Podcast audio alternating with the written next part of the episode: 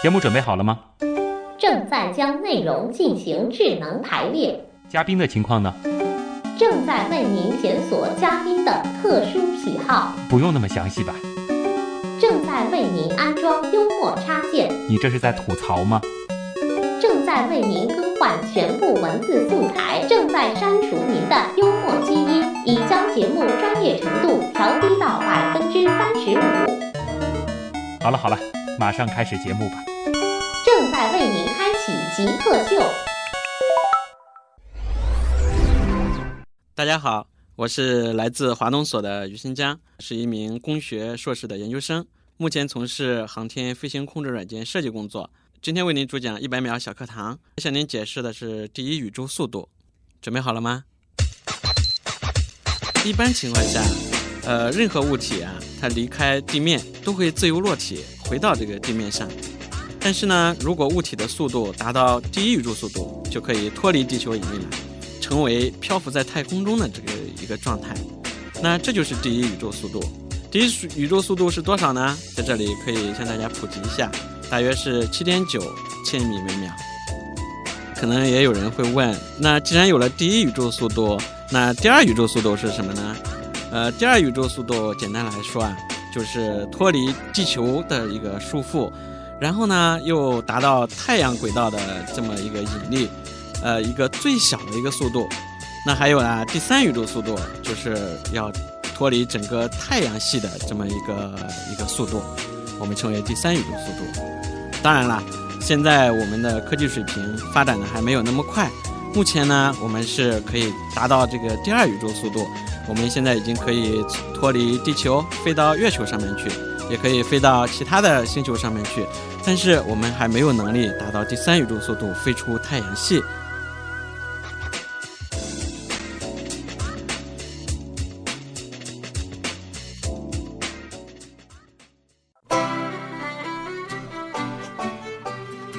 欢迎来到本周的极客秀，大家好，我是从小就很喜欢天文知识，但是从来没有看见过真的火箭的旭东。我是控制火箭大脑的于新江。这一下子把我们俩的差距拉得也太大了，我连火箭都没见过，然后于新江他就是专门研究怎么控制火箭大脑的。那其实说的这个有点抽象，您实际干的就是研究这个火箭的控制系统是吗？呃，对的，因为火箭的控制系统呢也是分好多设备，嗯，那我们是做其中的计算机啊、呃，尤其对于我来说是做计算机里面的飞行控制软件啊，那还真的就是在控制火箭的大脑。介绍一下我们今天的嘉宾，于新江是来自华东计算技术研究所的高级工程师，我们在一百秒小课堂当中也介绍过了啊。啊，我们的于工他是一位这个工学的硕士，那今天呢就和我们大家一块来聊一聊他的工作，聊一聊我们所处的这个宇宙空间。马上进入极速考场。极速考场，极速考场呢，我也话不多说。首先一个问题要请于新江回答的就是，请用最短的语言来解释一下你研究的这个专业，你所做的工作究竟是干什么的？把火箭按照预定的姿态和预定的轨道送到指定的位置。好高深啊，这个的确很短，但是好像让我完全无法理解怎么样去做。那么怎么样做，有没有可能用比较短的话来？其实火箭在飞行的时候，它的姿态还有它的飞行的轨迹是由我们控制系统来实现的。那我的工作呢，主要是通过编写软件啊、呃、来控制火箭的这个姿态和它的这个飞行轨迹。嗯、那你的工作和很多 I T 公司的这个程序员他们所做的这个工作有什么不同呢？呃，是这样，我们的工作呢和他们的工作是其实是有很大的区别的。像我们做的软件呢，业内有一个说法叫嵌入式软件，呃，一般的 I T 公司做的呢，我们称为桌面软件，或者说是操作系统软件，或者说是系统软件，这是从专业上来分一个很大的区别。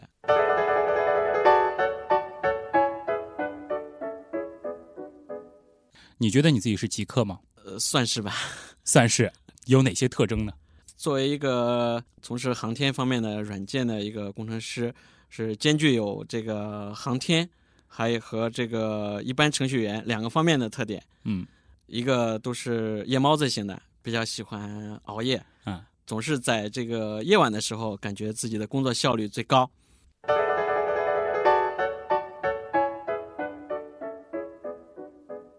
平时除了工作之外，你最大的兴趣在哪儿？我最喜欢看电影。看电影啊？是看科幻片吗？科幻、情感、战争都喜欢。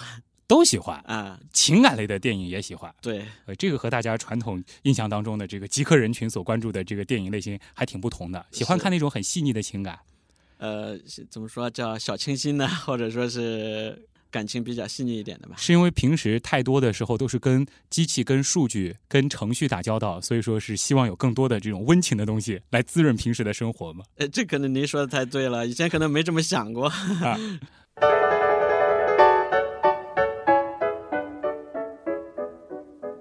作为一个搞航空航天的人，你相信星座吗？我相信。你相信？嗯。你是什么星座？呃，我是天秤座。你为什么觉得这个你你你觉得这个星座是可信的呢？因为我发现星座的很多指示性的东西和我们生活中感觉到很相似。那你知道这个星座它背后实际代表的这个天文方面的意义吗？这个倒不是非常了解。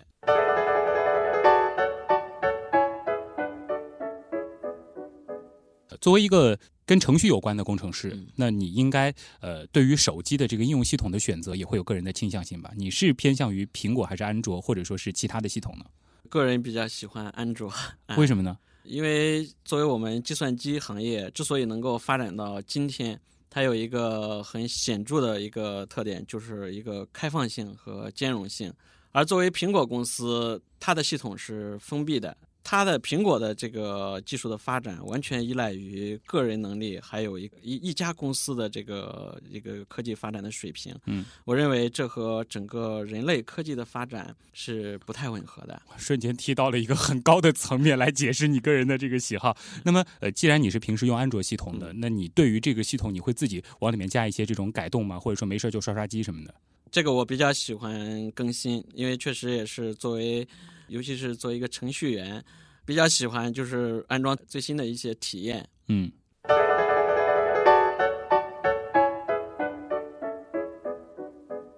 回到我们极客秀的主题，你是怎么定义极客的？呃，我我我理解极客应该就是说对某一方面有一份偏执，或者说是特别的特别的执着的这么一群人吧。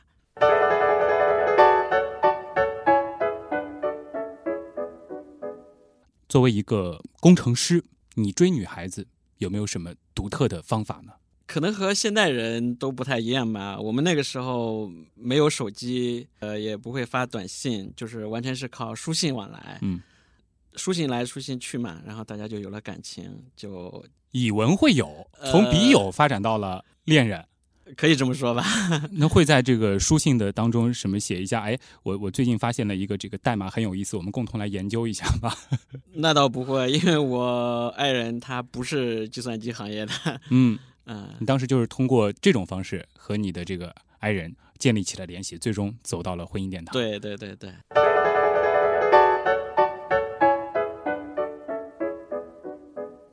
接下来一题听好了啊，三百六十五。乘以二十七减三等于多少？这个可能是电脑用多了吧，我们比较习惯于编程序去解决问题。这个心算的话，呃，感觉有点跟不上了，嗯，算不出来。大家已经很明显的能够感觉到这个于新疆的思维方式了。我刚问出这个问题的时候，他直接开始动笔了，准备开始默默的运算了。好了，这个极速考场有很多的题目呢，这个也不要当真，我们只是一个开玩笑，但是我们也是通过这个形式让大家先来了解一下我们今天的极客于新疆。你觉得什么是极客？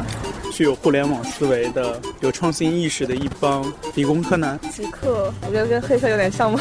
用一些很正常的东西做出一些很不正常的东西，就是民间科学家一样的人。头脑很聪明，可能有点小怪异。做事很有自己的范儿，很有潮流，对科技这种东西有一些独到的理解，会搞一些自己的小玩意啊，然后 D I Y 能力比较强。印象中比较 crazy 这种感觉。非常聪明，非常有动力，非常有想法，有想象力的一些。Smart， 精力充沛。嗯，有点像技术宅之类的吧，做一些不同寻常的事情。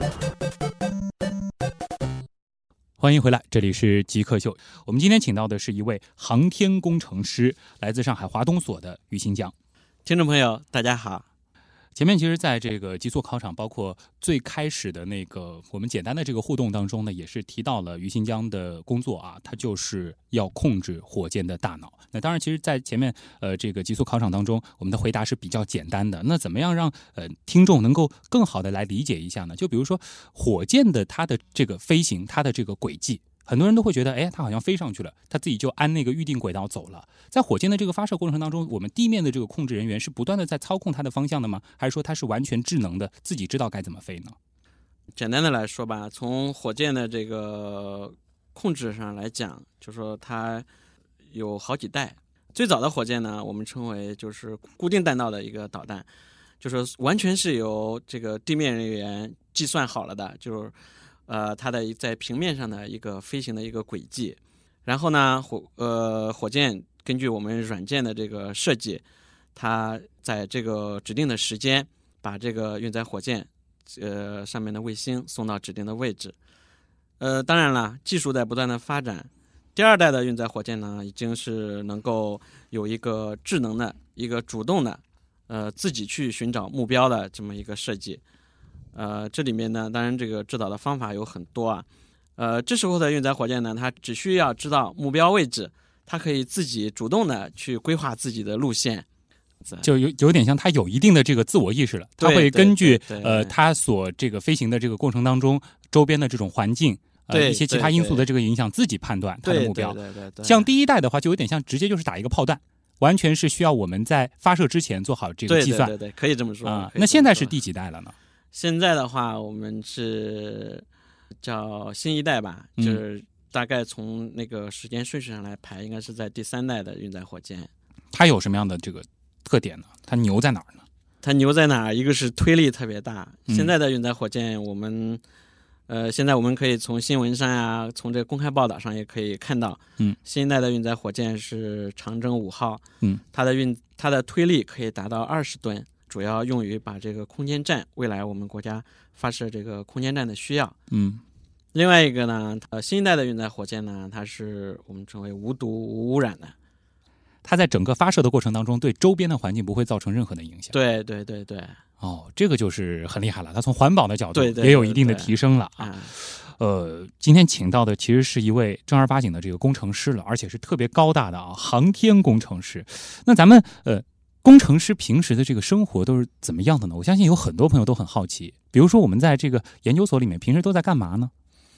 其实好奇是因为大家没有和我们在一起，如果和我们在一起的话，会感觉到呃，我们航天工程师也是一群很普通的人。嗯，也许走在大街上，你对面走过的可能就是一个航天工程师，就是、就是一个航天工程师啊啊嗯、呃，因为确实也是这样，虽然我们的工作可能是比较枯燥一点，或者说在呃一般的人看来有点不可理解，但是平时我们在工作中，大家作为同专业的人，感觉到我们的工作也没有什么特别稀奇的地方。嗯，你们的工作流程一般是怎么样的呢？啊、是立一个项，然后大家每个人分工，把自己分到的这一块东西做好，然后合在一块呢？还是说就是是一个组不断的在推动某个项目？呃，应该和你第一种说法差不多吧？啊，每个人是做好就是手上的这一块事儿、啊。对对对对，因为其实整个运载火箭系统，它是一个非常庞大的一个庞大的一个系统。嗯，那要把这么大的一个系统做得非常的安全可靠，大概会有上万多个人吧，一起来努力。嗯，哪怕是做一个小小的这个螺丝钉，嗯，啊，这个也是要受到严格控制的。嗯啊、呃，这样我们才最终确保一整个这么复杂的一个火箭能够非常顺利的、非常安全的把它发射到天空太空中去。嗯，相信其实今天我觉得是一个很好的机会啊，因为大家其实对于发火箭这件事儿、航空航天这件事儿，呃，都会觉得有很多的这个好奇心，因为很多的电影里也会演，然后包括其实每次呃跟这个火箭发射有关的这种新闻，大家也都会特别的关注。嗯、那么今天我们先搞懂一个超简单的问题，好不好？这个问题当然我是懂的，我是替很多朋友问的，就是航空和航天到底有什么区别？为什么会有这样的区别啊？这个问题呢，其实很简单，就说我们一般来讲，就是把这个在大气层以下运行的这个航空器，我们称为这个航空。嗯，把在这个大气层之外运行的航空器，我们称为航天。也就是说，只要过了大气层，对，它进入到这个宇宙环境当中了，对对对，它就是航天了，航天器，嗯，航空器就是我们常见的这种飞机呀，包括热热气球，对，这些都是属于这个航空的范畴范畴，嗯。其实说到航天啊，其实对于很多人来说是两种态度，就是有一类人呢觉得，哎呦，这个好，这人类需要探索啊，需要探索宇宙啊，我们需要不断的这个往这个时代的前沿去迈进啊，我们必须要发展这个航天技术。但是也有很多的人觉得，航天技术跟我们的生活有什么关系呢？我管你上不上得了月球，上不上得了火星，跟我的生活有什么关系呢？那为什么我们要发展这种航天技术呢？应该是这样讲啊，航天它把人类的可以能够看得见的距离，能够听得到的这个距离提升到了一个新的高度。大家今天看到的很多电视节目是这么的丰富多彩，那它依赖的就是我们航天的这个通信卫星。大家的手机通信变得如此的方便，那它很多也是依赖于这种通信卫星啊，或者说是这个卫星的作为中继来够来给大家实现。嗯，另外它也是使我们能够看得更远啊，使我们知道在这个地球的外面有一个更加精彩的世界。嗯，这是激发我们的这种探索的欲望，但是其实它在这个呃整个航天发展的过程当中有很多的副产品其实是民用了，然后极大的方便了我们的生活，可以这样理解吗？也可以吧。于公其实既然是从事这跟火箭发射有关的工作的，那你亲身经历过火箭发射吗？呃，我亲身经历过大概会有十多次吧。作为一名飞行控制软件的设计师，嗯，每次火箭发射的时候，我们必须跟到现场去，直到火箭点火的那一刻，我们的工作才算可以松一口气。也就是说，很多时候我们在电视上看到那个五四三二一发射这个过程的时候，你都在现场？呃，我们都在，我们是坐在这个指挥大厅里面，我们要要密切的观察从火箭上传下来的各种数据是否正常。哦，能和大家来讲一讲，讲一讲这种是一个什么样的这种体验吗？呃，很紧张吧？应该非常紧张，非常紧张，因为作为火箭发射来讲，它不但是涉及到一个经济上的一个利益，因为作为我们国家一个发展中的国家来说，我们国家为每一发的火箭还有这个上面的卫星呃，都投入了一个很大的一个经济的投入。嗯，另外一个、呃、每次航天发射现在都是要呃提前三天向国际宇航协会进行一个公示、嗯、那其实航天发射呢也是一个很有这个国际影响的一个一个事件。如果火箭的发射失败，有可能会对我们国家的科技水平还有我们国家的这个呃形象都会有一个不好的一个一个影响。对，去年的时候那个美国的那次发射失败其实也是让这个世界很关注。是的、嗯、呃，美国的 SpaceX 那个龙号货运飞船呃发射失败，包括威震公司的太空骑士、嗯、白骑士的发射失败，确实都引起了航天界很大的一个震动。所以我们每次执行任务的时候心里也都是非常的紧张。去年那次长征第两百次发射你在现场吗？呃，我不在现场啊、呃、我不在现场，但是我们的有同事在那儿啊。但是那个火箭呢，它的这个飞行控制系统也是由你们参与的，也是由我们也是由我们我们单位我我的同事来来做的啊啊。那火箭发射前的这几天你们都在现场干什么呢？只是监控这个数据吗？呃，其实是这样，火箭发射点火升空了之后，这个是我们已经脱离了我们的控制了，完全是依靠我们产品我们的这个软件它自身的这个可靠性来去去保证火箭发射的成功。嗯，但是在火箭点火之前，我们要通过不断的测试，不断的这个数据的去分析，来去判断我们的火箭是否具备发射条件。任何蛛丝马迹的这个数据的变化，那我们都要去识别，如果发现有异常，那我们就及时的汇报。可以想象这种压力啊，那基本上就睡在那个大厅里了吗？呃、那倒也不完全至于、啊、也不至于睡在大厅里面，确实也是呃，压力非常大。尤其是我们火箭发射前，我们有一个提前八小时都要开始进入工作状态，哎、呃，进入工作状态。嗯，那有的时候发射是在凌晨，那我们有的时候从一个整个晚上都要待在那个发射大厅里。嗯，一般那个火箭发射成功之后，呃，现场的那种那种欢呼都是发自内心的吧？应该是非常的过瘾吧，那种感觉。是是是，这个确实非常兴奋。嗯、作为运载火箭来讲呢，一旦呃，星舰分离成功，那就标志着运载火箭的任务已经圆满完成了。嗯，这个呢，我们是在大厅里面就可以看到这个数据。确实，每次发射完之后，当我们的指挥宣布发射取得成功的时候，心里是非常兴奋，有的时候都特别想出去跑、嗯、跑上几圈啊！真的有啊，真的是这样。哎，我们因为其实，在那个电视上、电影里，一般都会看到，就是你们在这个大厅当中的这个工作人员站起来，然后欢呼，有的呢可能会互相拥抱、握手、祝贺。在这个之后，你们是怎么庆祝的？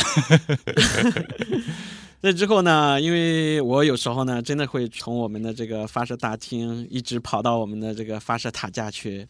当然，中间的距离是大概是五公里啊啊，我们会跑过去，然后就整个人就非常兴奋。当然，整个发射现场嘛，也会放一些烟花呀，放一些这个，这个、还是会庆祝一下的。哎，要要稍微庆祝一下。啊、然后我们整个这个后勤也非常辛苦，嗯，他们也会我们准备一个庆功宴，这都是应该的。我觉得的确是这个在之前承受了太多的压力了。是是是。呃，其实，在我们呃上节目之前呢，呃，我们的编辑其实也提了一个挺有意思的问题。我觉得这个问题呢，就是从我的角度来问的话，可能可能问的会稍稍的接近那么一点点专业啊。我们编辑的原原来的问题是，就是为什么每年我们这个呃火箭发射的时间，感觉都和一些呃。比如说国庆啊这样的这个时间点比较的近，是为了配合这些呃重大节日的这个天天喜气儿嘛？呃，那倒不是，因为是这样。运载火箭呢，它发射时间的选择上，其实它有很多考虑。嗯，一个是要考虑我们地面的一个一个测控的一个系统，包括我们呃一些海上的、一些地面的，还有一些甚至有一些分布在国外的一些这个地面测试系统，要保证这个测试系统能够全程的对火箭的一个飞行进行跟踪。嗯，另外一个呢，也考虑到就是说很多卫星它是有一个它本身的一个时间上的要求，比如说有的卫星它是要观察地面的，那如果地面上尘埃啊，或者说地面上覆盖的积雪啊，或者说是其他的情况，或者是云层啊，影响了它的这个观测效果的话，那这个也是不允许的。所以我们一般的话选择在九月份、十月份这样一个秋天，呃，气候条件比较好的情况下去发射啊，是因为这个秋高气爽本身它的这个气候条件比较好，然后相对来说它的这个天气也比较的稳定。对对对对对对，所以才会选择在这个九十月份为主。对对对对啊，只是刚巧这个时候是我们的国庆节。是是是啊，并不是因为这个为了国庆节我们选在这个时候。不是的，不是的啊。刚刚其实我们说到这个火箭升空之后，其实你们的这个任务就完成了，就火箭发射之后，就是要看你们之前的这个工作怎么样，得靠火箭它自己了。是的。那么在这个火箭升空之后，我们地面的这个控制人员还能对火箭的，比如说这个飞行方向，或者说它的这个一些运转，能能起到一些控制的作用吗？呃，基本上起不到控制作用。它上去以后，就真的是只能够靠它自己了。对对，只能靠它，只能靠它自己了啊，因为它不是有人驾驶的。那么，比如说这个火箭，这个几级火箭，它的那个分离呢？它推进器的这种这个分离呢？这个呢，是我们就说在事先我们的呃设计人员事先设定好的。比如说，我们可以探测到我们这个速度达到一定的速度了，呃，它一级的任务已经完成了。那这个时候呢，我们就有一个分离的动作。把这个一级的残核扔掉。嗯，去年中国人也是经历了一个很值得骄傲的时刻吧，嗯、就是说这个长征系列的这个第两百次发射。嗯，那呃，其实我们现在感觉好像每年的新闻当中，整个这个航天的这个火箭发射的频率还是比较高的，好像每年总有那么几个火箭升空的这种这种消息传来。那么呃，对于你们就是做这个火箭工程的，一枚火箭从它立项到最终发射，大约是经历一个什么样的周期呢？像目前来讲嘛，像比较成熟的一些火箭型号，嗯，它包括呃从接受任务之后对这个任务的一个分析，比如说我们呃卫星的重量啊，发射轨道的要求啊，呃，然后再去设计火箭的一些参数。那这个过程呢，大概一年半到两年的这个时间。一年半到两年的时间，也就是说你们一个项目要一年半到两年。对对对，到它最终具备发射的一个状态。啊、哦，所以说我就可以理解刚才为什么你说你在这个指挥大厅的时候的那种紧张了，是因为如果说有一点点问题，等于说两年的这个工作就全部白费了。对，两年，然后上万人、上百家单位的这个努力，可能都要付之一炬了啊，付之东流了、嗯。这的确是非常可怕的。所以说，这个整个航天对于这种这个细节的这种苛求是非常极致的，是就是每一点纰漏都是不允许存在的。是的，是的。这里呢，一定要再增加一个普及的知识点了，就是，呃，其实刚刚于工一直在提，哎，好像现在我们有主力的这些型号，呃，长征的这个，比如说二号的这个甲啊、乙啊什么的，很多人会有一种错觉，感觉好像火箭发射升空之后，我们这个长征二号甲还能再拿回来继续下一次用。这就是运载火箭和航天飞机的一个区别。嗯。呃，航天飞机它是可以返回重新利用的一种运载工具。而我们的运载火箭是不能够返回的，就是它执行完任务结束之后就报废了。对，它就漂浮在太空中。